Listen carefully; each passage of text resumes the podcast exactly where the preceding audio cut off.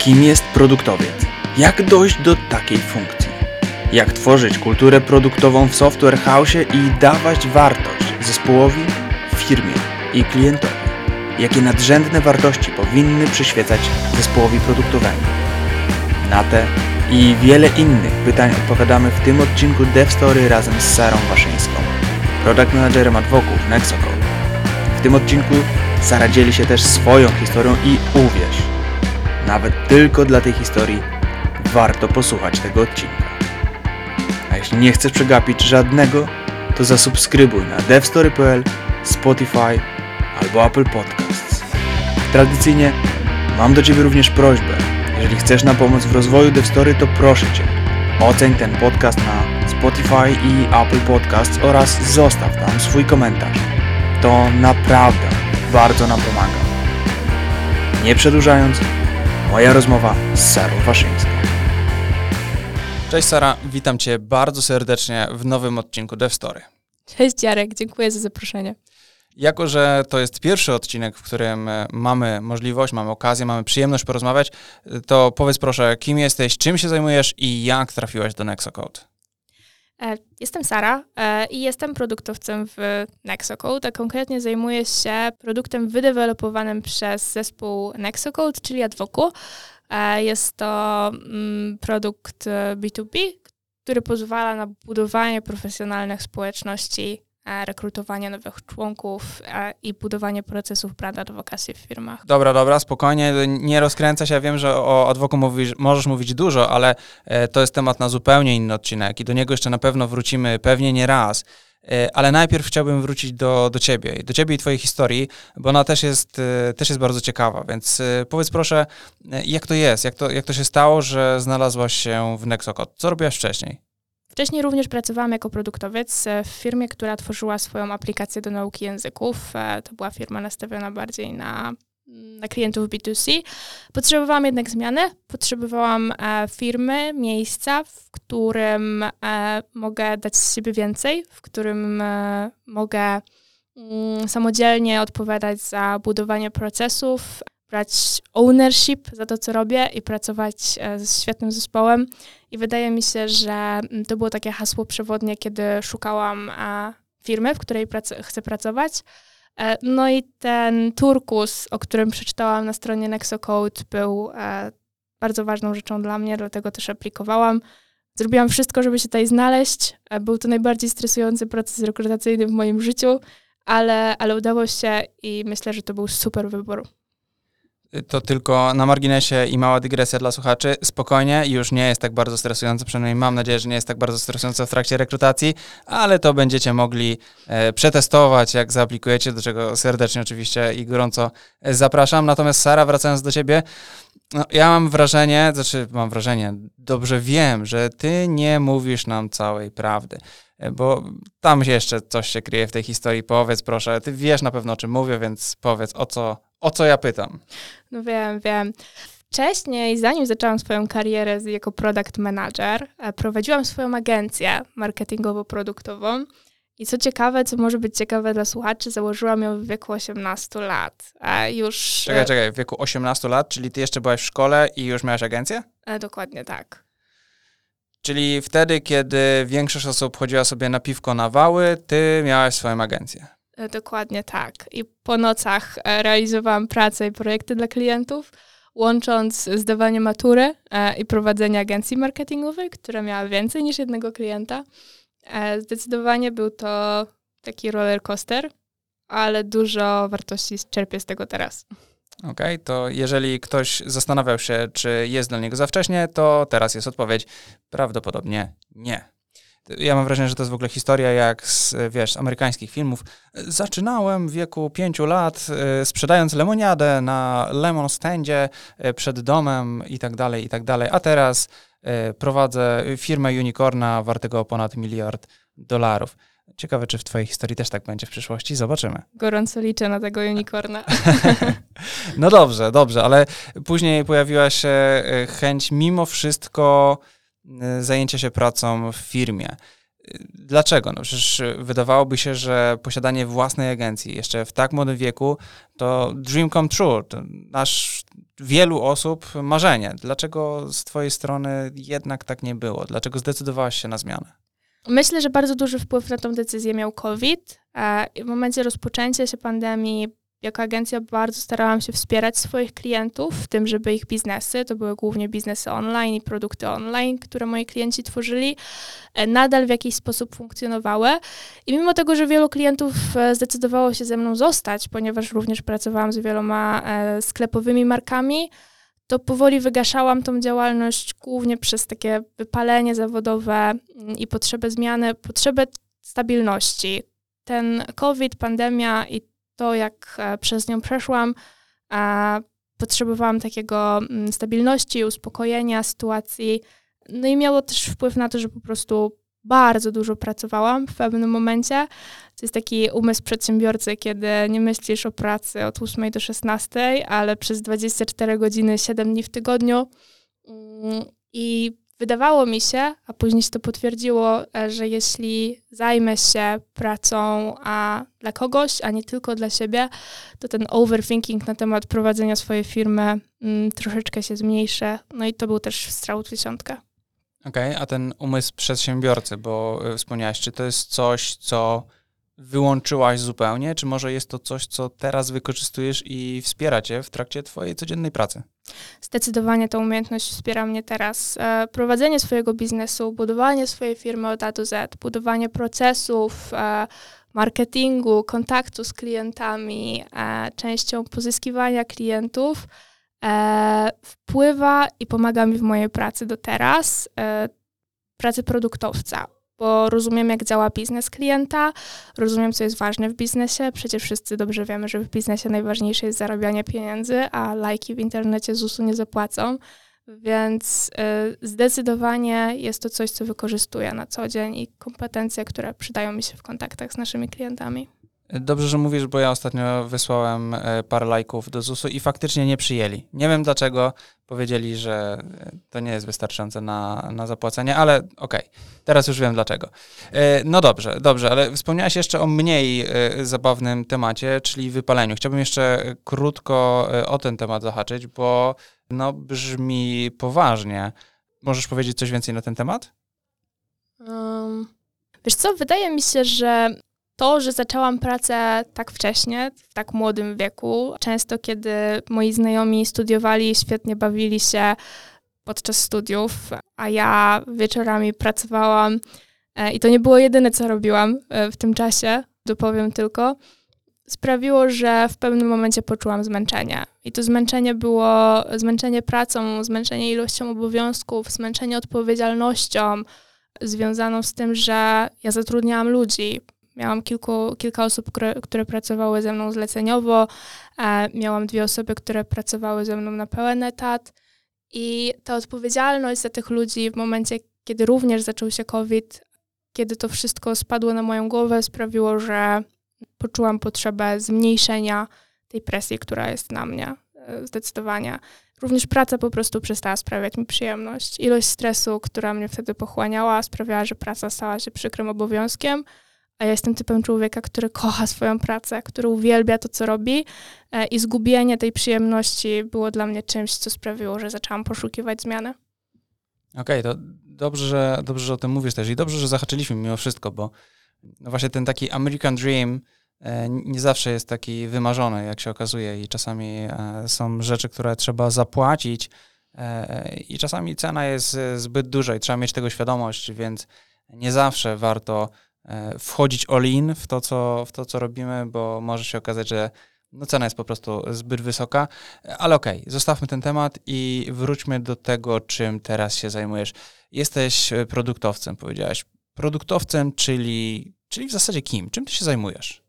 Myślę, że to, czym się zajmuję, można podzielić na dwie, dwie kategorie. Pierwsza z nich to jest temat e, naszych klientów i samego budowania produktu, czyli znajdowania wartości w funkcjonalnościach, które budujemy, znajdowania tego, co klient może jeszcze chcieć zrealizować i, i co dowiedzie mu jeszcze większą wartość biznesową. A druga część to jest ta związana z zespołem i tym, e, jak nasz zespół deweloperski zamienić w Dream Team produktowy, którym oni już dla mnie są, e, i jak sprawić, żeby również zespół szukał ciągle takiej wartości dla klienta w tym, co budujemy. Powiedziałaś Dream Team produktowy, to znaczy, co, co to znaczy Dream Team produktowy? Wydaje mi się, że takim idealnym zespołem produktowym, a nie tylko zespołem inżynierów, nie tylko zespołem deweloperów, jest zespół, który we wszystkim szuka wartości, we wszystkim, co dostarczamy dla klientów i co robimy. Szukamy wartości biznesowej i tego, jak ta funkcjonalność, jak ta zmiana w interfejsie sprawi, że życie naszego użytkownika będzie prostsze. E, moim zdaniem to są takie dwie bardzo ważne kompetencje. Po pierwsze jest to taki product mindset, value mindset, który chcemy budować w zespole, a po drugie jest to mm, taka użytkownikocentryczność, czyli skupienie się w 100% na budowaniu doświadczeń użytkownika. To jest coś, czym różni się product development od zwykłego software developmentu. Jest właśnie to, mm, że nam w zespołach produktowych przyświeca wartość, którą dajemy ludziom przez nasz produkt, wartość biznesowa, którą dostarczamy. A w przypadku innych zespołów myślisz, że nie? Myślę, że tak, ale często, kiedy klient przychodzi do software house'ów z gotowym projektem, e, to poszukiwanie wartości, ten etap badań, researchu i definiowania tej wartości e, jest pozostawiony na kliencie, który z tym gotowym projektem przychodzi. E, no i mamy też team deweloperski, który po prostu mm, koduje to, co życzy sobie klient i za co płaci. A w przypadku teamu produktowego to odpowiedzialność jest w 100% na nas i zbudowanie kompetencji w zespole, które pozwalają na współpracę w tym zakresie jest dla mnie bardzo ważne, bo ja nie chcę być jedyną osobą, która przychodzi do zespołu i mówi: Hej, zakodujcie taką funkcjonalność, dlaczego to przeczytacie w wymaganiach. Ja oczekuję od naszego zespołu i myślę, że, że oni również ode mnie oczekują, żeby ta odpowiedzialność była wspólna bardzo lubię, jak czasami dostanę pstryczkę od naszych deweloperów, e, jak zagalopuję się z jakąś funkcjonalnością i z jakimś pomysłem, e, kiedy chłopaki pytają mnie, Sara, a gdzie tu jest wartość dla klienta, a po co im te cyferki zobaczyć? No i wtedy razem, mm, razem budujemy tą idealność, idealną funkcjonalność, która rzeczywiście może pomóc naszym użytkownikom. Czyli chcesz mi powiedzieć, że kiedy klient przychodzi do ciebie, i do zespołu i ma jakiś pomysł i mówi, że chce zobaczyć cyferkę X, to najlepszym rozwiązaniem czasami może być to, żeby jej nie zobaczył i zobaczył coś innego? Zdecydowanie. Mieliśmy wiele takich przypadków. Mogę Wam powiedzieć o ostatnim use case, kiedy klient przyszedł do nas z zapytaniem na przeogromną funkcjonalność może taki mały disclaimer, mimo tego, że Advoco jest naszym produktem, to pozwalamy na kustomizację tego produktu i to są, to są właśnie zapytania, z którymi klienci do nas przychodzą. E, jeden z naszych klientów przyszedł z ogromnym zapytaniem, które wymagałoby kilku miesięcy projektowania i dewelopowania tego, E, udało mi się go przekonać do tego, żebym zrobiła testy użyteczności e, u ich użytkowników i znalazła przyczynę tego problemu, który oni chcieli rozwiązać tą ogromną funkcjonalnością. Okazało się, że wystarczyło kilka, kilka drobnych zmian na interfejsie, pokazania cyferek, które były schowane gdzieś tam w środku, a nie budowania wielkiego interfejsu i, i wielkich funkcjonalności od zera. I myślę, że to jest właśnie to poszukiwanie wartości. Pozwolisz, że zabawię się w adwokata diabła? Pewnie. No, okej, okay, to teraz y, wyobraź sobie, że wchodzę w buty właściciela alternatywnego software house'u, który mówi, ale zaraz, zaraz, Sara, przyszedł klient, chciał, żebyśmy pracowali dla niego kilka miesięcy, a ty to wyrzuciłaś i pracowałaś, czy pracowaliśmy jako zespół, nie wiem, kilka dni czy tygodni. Gdzie tu jest wartość biznesowa dla nas? A gdzie tu jest bycie partnerem klienta? To jest coś, co nasi klienci doceniają w zespole Nexocode i w firmie Nexocode. My jesteśmy ich partnerami, my chcemy z nich zdzierać kasy, a dzięki temu, że szukamy dla nich łatwiejszych i prostszych rozwiązań, oni częściej przychodzą do nas z problemami i finalnie e, robimy dla nich więcej. Okej, okay, czyli mimo wszystko partnerstwo e, nie tylko to turkusowe, o którym wspominałaś na samym początku, wewnątrz zespołu, ale też partnerstwo z klientem. E, to, to jest, rozumiem, coś, co jest dla ciebie w jakiś sposób istotne. to jest bardzo istotne. Taka bliska współpraca z klientem, poleganie na swoich kompetencjach i nie traktowanie klienta jako tylko kogoś, kto płaci nam za wykonaną pracę, ale kogoś, kto blisko z nami współpracuje i możemy czerpać od siebie nawzajem, inspirować się nawzajem e, i feedbackować się nawzajem, jest bardzo ważna. Staram się budować, e, budować relacje z każdym z naszych klientów. Niektórzy z nich znają imiona moich kotów i zawsze pytają o to, gdzie są moje koty na spotkaniach. Ta relacja jest nie tylko profesjonalna, ale też taka, takie zaufanie, które budujemy pracując ze sobą. E, myślę, że jest tutaj najważniejsze. To, to zaufanie, że my rzeczywiście budując e, te funkcjonalności i produkty dla nich i kustomizację, dostarczamy im wartość i my ufamy im, że oni nagle nie wyskoczą jak Filip z Konopi z jakimiś pomysłami, tylko rzeczywiście polegają na nas jako ekspertach. Twoim zdaniem to jest standard pracy product managera, czy to jest twoja wizja pracy product managera? Myślę, że to powoli staje się standardem. Jest jeszcze wiele firm, które zostały, które zostały gdzieś w tyle. Mam też takie doświadczenia w przeszłości, kiedy to stakeholderzy, klienci, właściciele firmy próbowali e, brać to w swoje ręce i, i, zarządzać produktem w sposób, który e, wyglądał na widzimisię, a zaufanie w zespole praktycznie nie istniało, e, bo niestety ciągle było nadużywane, co było bardzo smutne.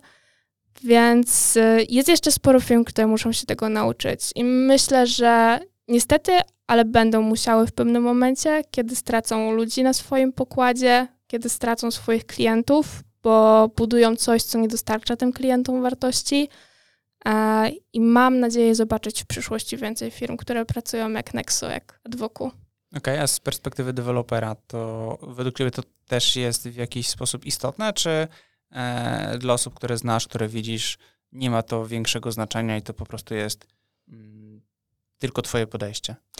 Wiesz co, wydaje mi się, że cały czas mamy taki stereotyp e, dewelopera, e, szczególnie poza środowiskiem technologicznym, dewelopera jako osoby, który po prostu gdzieś tam e, koduje, pisze te linijki kodu i, i ewentualnie szuka średników pomiędzy tym wszystkim, jak coś mu nie działa.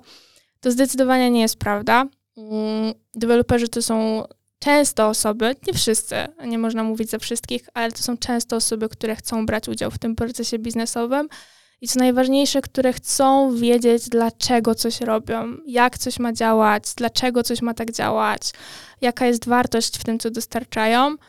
I myślę, że, że jest to bardzo ważne w takim procesie pracy i budowania zespołu. No i mam też takie porównanie pomiędzy firmą, w której dostarczamy i budujemy rzeczy na widzimisię, a w której dostarczamy i budujemy rzeczy, które dowożą klientom wartość zdecydowanie inny, inny komfort pracy i dla mnie, i dla programistów.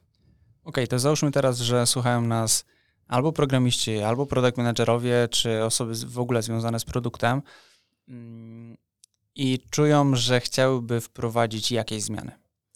E, że ich podejście może nie było optymalne, czy ich zespołu. Od czego powinni zacząć? Wspominałeś o zaufaniu, wspominałeś o, e, o partnerstwie od czego zacząć w ogóle, żeby tą transformację do takiego zespołu, o którym tu mówisz, przejść? Po pierwsze, zaczęłabym od wyrycia sobie na kamieniu e, i na wszystkich możliwych e, ścianach w firmie takiego pytania, które nazywa się dlaczego. To jest moje ulubione pytanie. E, dlaczego? Po co? Nie jak to ma działać, nie jak to zrobimy, tylko dlaczego to robimy. I pozwolenie sobie i swojemu zespołowi na otwarte kwestionowanie tego, co robimy i danie takiego poczucia bezpieczeństwa zespołowi deweloperskiemu, że oni mogą pytać dlaczego, że oni są po to, żeby pytać mnie dlaczego, jest bardzo ważne. Ponieważ e, no, mam takie doświadczenie, kiedy w poprzedniej firmie pytałam dlaczego i spotykałam się z brakiem odpowiedzi, a i tak to robiliśmy. Jest to bardzo niekomfortowe i dla zespołu, i dla osoby, która zarządza tym całym procesem produktowym i powoduje dużo wewnętrznych konfliktów, więc po pierwsze zaczęłabym od wyrycia sobie pytania dlaczego i stworzenia bezpiecznej atmosfery w zespole na kwestionowanie tego, co robimy. Bo czasami dyskusja i kwestionowanie pomysłów prowadzi do tego, że te pomysły powstają jeszcze lepsze. I wiele razy doświadczyliśmy tego w Nexo, dlatego jestem bardzo wdzięczna i duży kudos dla naszego teamu za to, że ciągle mi się pytają po co, dlaczego i dlaczego nie prościej. Mimo tego, że się czasami tam poprztykamy, to jednak jest to na korzyść produktu w 100%. E, po drugie to transparentna komunikacja. Poczekaj, e, zanim dojdziemy do tej transparentnej komunikacji, bo teraz mi przyszło do głowy, powiedz, czy to dlaczego, to pytanie dlaczego ciągłe nie jest czasami denerwujące, bo wiesz, ja, ja, mam dzieci i wiem, że takim stereotypem, stereotypowym pytaniem od dziecka jest dlaczego, które podobno denerwuje wielu rodziców. To czy dla ciebie też nie jest ciągłe pytanie dlaczego denerwujące, albo dla tych, kogo ty pytasz dlaczego? Ja myślę, że to e, na początek jest denerwujące, a później prowokuje, żeby zastanawiać się dlaczego. Jak już wiele razy usłyszysz takie pytanie, ale po co my to w ogóle robimy, to kiedy wpadam już teraz do zespołu e, z nowym pomysłem, który mamy omówić, to już jestem przygotowana i ja wiem dlaczego. I ja już y, milion razy to przemyślałam, jak odpowiedzieć im na to pytanie dlaczego i zrobiłam badania, żeby potwierdzić, że to rzeczywiście jest potrzebne. I e, pytanie dlaczego na początek może być upierdliwe, jak mówisz, ale jeśli rzeczywiście wykorzystamy je dobrze, to ono spowoduje, sprowokuje dużo pozytywnych działań w zespole, jak badania użyteczności, jak badania jakościowe z użytkownikami, jak w ogóle rozmowy z użytkownikami, od których powinniśmy zacząć, bo y, musimy sobie powiedzieć wprost, że stakeholderzy i klienci nie są najczęściej odpowiednimi osobami, które powinni decydować, jak działają funkcjonalności. Są to użytkownicy. I, I zaczęcie od dołu, od osób, które rzeczywiście będą klikać w te przyciski, a później zastanowienie się, co i jak zrobimy, powoduje mniej pytań dlaczego. Okay, czyli musimy wiedzieć, dlaczego pytamy dlaczego i wtedy jest o wiele łatwiej. No dobra, to ten punkt mamy odhaczony. Wspominałaś jeszcze o komunikacji. Zdecydowanie. Komunikacja, transparentność komunikacji i brak, brak osoby, która nazywa się menadżerem albo szefem w zespole, był dla mnie kluczową zmianą. To jest, to jest moje prywatne doświadczenie z przejścia z jednej firmy do drugiej, e, ponieważ w Nexu po prostu ta komunikacja jest płaska, komunikacja jest transparentna. E, chłopacy z naszego zespołu wiedzą, o czym ja rozmawiam z klientem, jakie są dalsze plany, a ja wiem, co oni tam kombinują w technicznych tematach i co jeszcze będzie potrzebne do zrobienia.